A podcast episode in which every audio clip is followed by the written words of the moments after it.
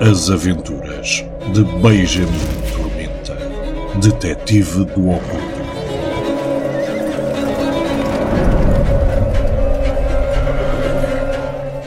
O Deus das Moscas Tem Fome, por Luís Corte Real.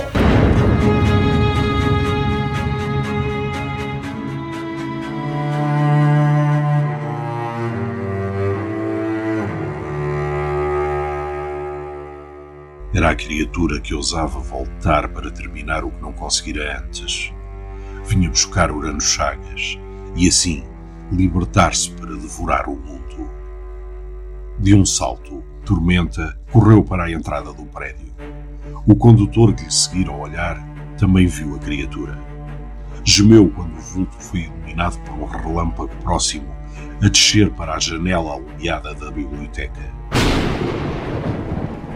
Encorajado pelo detetive, que desaparecia no vestíbulo, o boleeiro correu atrás de Tormenta. Este ignorou o ascensor e subiu as escadas.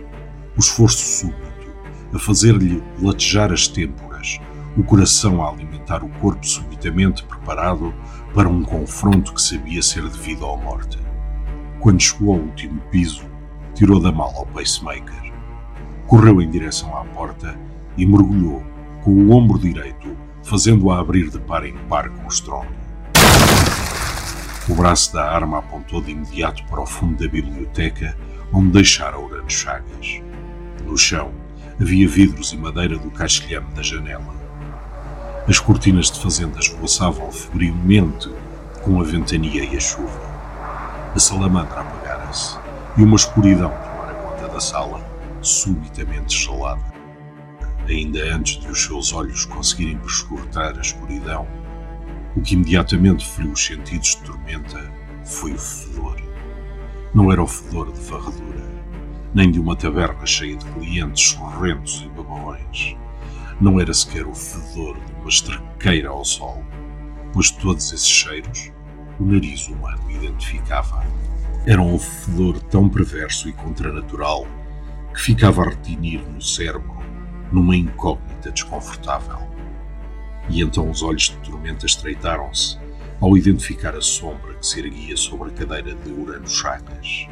Havia asas articuladas que se alongavam como as de um morcego desmedido, num tronco largo e disforme, de corcunda, coberto de apêndices que se agitavam numa agitação de inseto sofro.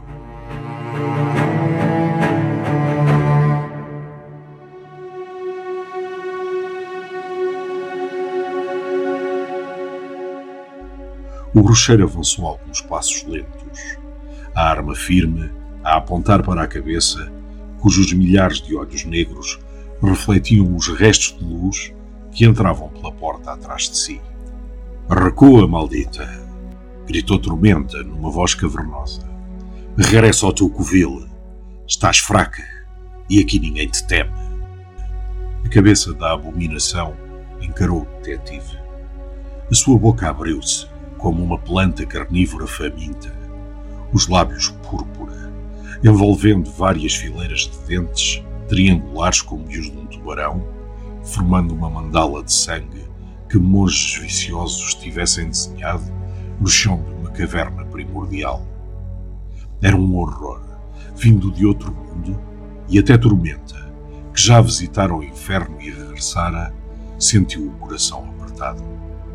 Dentro de si, a presença da besta ficou mais próxima. Havia um risco de vida para o detetive e ela acotovelava-se nas suas entranhas. Tormenta viu Urano Chagas no chão, a cadeira de rodas tombada de lado. Arrastava-se sobre um ombro ensanguentado e gemia baixinho, num pânico surdo. Quando a criatura levantou uma enorme patorra e o agarrou, o antigo deputado soltou um grito de horror, que era tão pouco humano como a criatura que o apertava nas garras. "A minha sobrinha!" conseguiu gemer através dos dentes cerrados pela dor. "Onde está a minha sobrinha?" Tormenta Deu mais um passo e disparou o revólver. Uma vez, duas, três, quatro vezes. Todas as balas desapareceram pelo mesmo buraco que explodiu no meio dos olhos da criatura. A abominação ergueu-se nas patas traseiras, abanou a cabeça que quase tocou no teto da sala e soltou um rugido de locomotiva. Tormenta disparou as duas últimas balas logo de seguida. Mas estas ressaltaram nas asas que, como velas negras, avançaram para proteger o tronco da criatura. A sala ficou mais escura, o fedor mais intenso. A monstruosidade avançou para o bruxeiro, as asas abrindo novamente como uma cortina escura no palco de uma tragédia, preparando-se para saltar para cima do detetive. Nesse momento entrou o condutor na biblioteca, o capote a escorrer água, o rosto sanguíneo do esforço e do medo. Nas mãos trazia uma espingarda que apontou à criatura ao mesmo tempo que disparava. Um estrondo medonho reverberou pela biblioteca. E a criatura deu um passo para trás. O condutor disparou uma segunda vez, mas a bala já se perdeu no fundo da divisão. A criatura agachou-se em posição de ataque e arremessou Urano Chagas pelo ar, o seu corpo desaparecendo no fundo escuro da sala, numa cacofonia de mobília e quinquilharias derrubadas. Com os apêndices tentaculares no dorso e os ombros a roçarem-se uns nos outros, abjetos como patas de mosca, a abominação soltou novo rugido e pulou em direção aos atacantes. Impulsionada pelas pernas fortes e pelas asas que bateram, derrubando os móveis à passagem. Uma das patas agarrou Tormenta pelo tórax, arrebatando o chão com tanta força que o revólver lhe pulou das mãos, e a outra aprisionou o bolieiro, que gritou descontrolado. Vidros e madeiras estilhaçaram. No instante seguinte, a criatura pulava por uma janela em direção ao vazio, batendo as asas sobre os cedros do jardim, os dois homens vendo as ruas mal iluminadas de Lisboa sob os seus pés.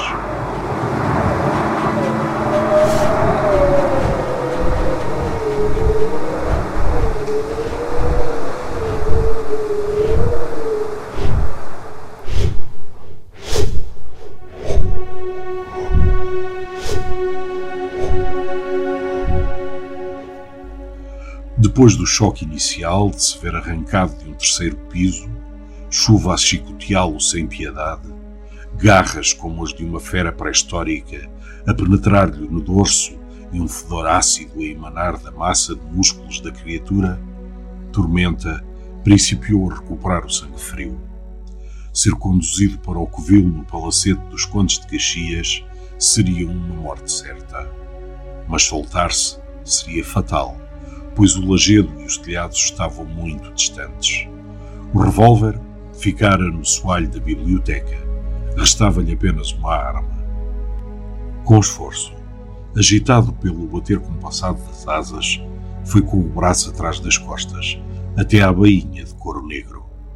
A mão regressou com o pé escabe-se. Não era uma lâmina qualquer.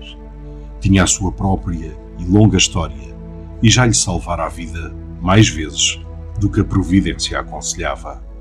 Tormenta não podia largar aquela arma. Era a sua única esperança de sobreviver ao voo mortal. Com os dedos encharcados e trêmulos a apertarem o punho, o bruxeiro inspirou fundo e golpeou de baixo para cima. Foi com dificuldade que o punhal, concebido para furar armaduras, penetrou na pele da criatura. Mas Tormenta ajudou com a outra mão, num ranger de dentes e gemidos de dor, pois o movimento desse braço fez com que as garras da criatura lhe penetrassem mais nas costas. Depois de a lâmina entrar até ao punho, a criatura interrompeu o seu voo cadenciado, estremecendo e urrando num rinchar que jamais se escutara no mundo dos homens. Agarra-te! Agarre-se, homem! Gritou Tormenta para o condutor. A voz de Lamastu apanhou Tormenta tão desprevenido como a lâmina surpreendera a abominação. Quando esta abriu as garras, com que segurava os homens e mudou repentinamente de direção, ficando quase de lado e depois mergulhando pesadamente, o condutor tombou no vazio, com um grito de horror, foi ficando distante. Desapareceu sob um telhado e os ouvidos subitamente sensíveis de Tormenta, agora que a besta estava presente, conseguiram perceber a espinha do milheiro a quebrar sobre uma chaminé. O seu corpo paralisado, mas com a mente ainda consciente, a deslizar pela berma do telhado para desaparecer na rua embaixo. Morria um homem fiel e valente.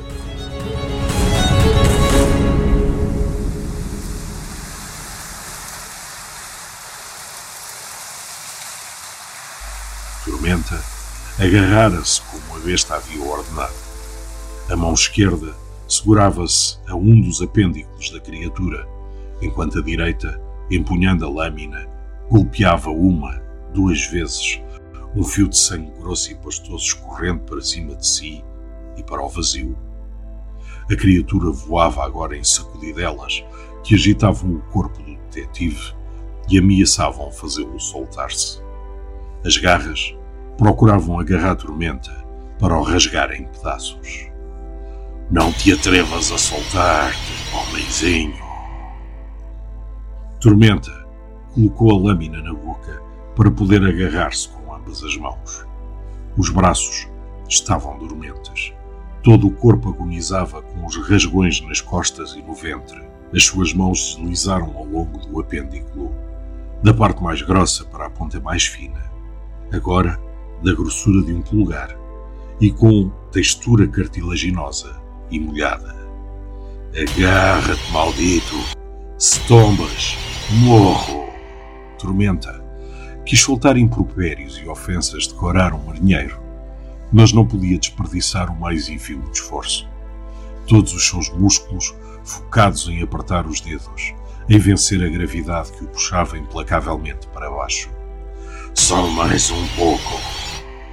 A criatura tinha descido, mas ainda voavam entre pisos mais altos dos edifícios, as luzes morcidas das janelas passando velozes como as carruagens num apiadeiro. Os trovões mais apartados reverberavam por entre os telhados inclinados e as chaminés sombrias feitas de vultos. Agora! Larga-te! Tormenta largou-se. E, se não o tivesse feito, uma das garras tinha-lhe apanhado o pescoço. A criatura urrou de frustração e teria mergulhado em perseguição do detetive, mas as dores das punhaladas e a agonia dos encantamentos que aprendiam ao palacete obrigavam-na a afastar-se, depois de fazer um círculo apertado nos céus. Em queda livre, os olhos do detetive procuraram o local onde ia cair. Estava escuro. Pareceu-lhe ver reflexos de vidro.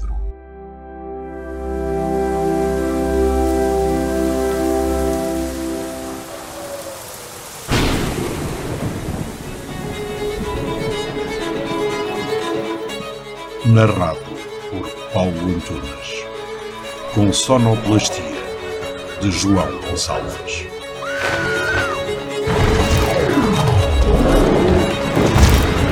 O Deus das Moscas Tem Fome. A obra para quem não receia visitar uma Lisboa negra e cheia de segredos.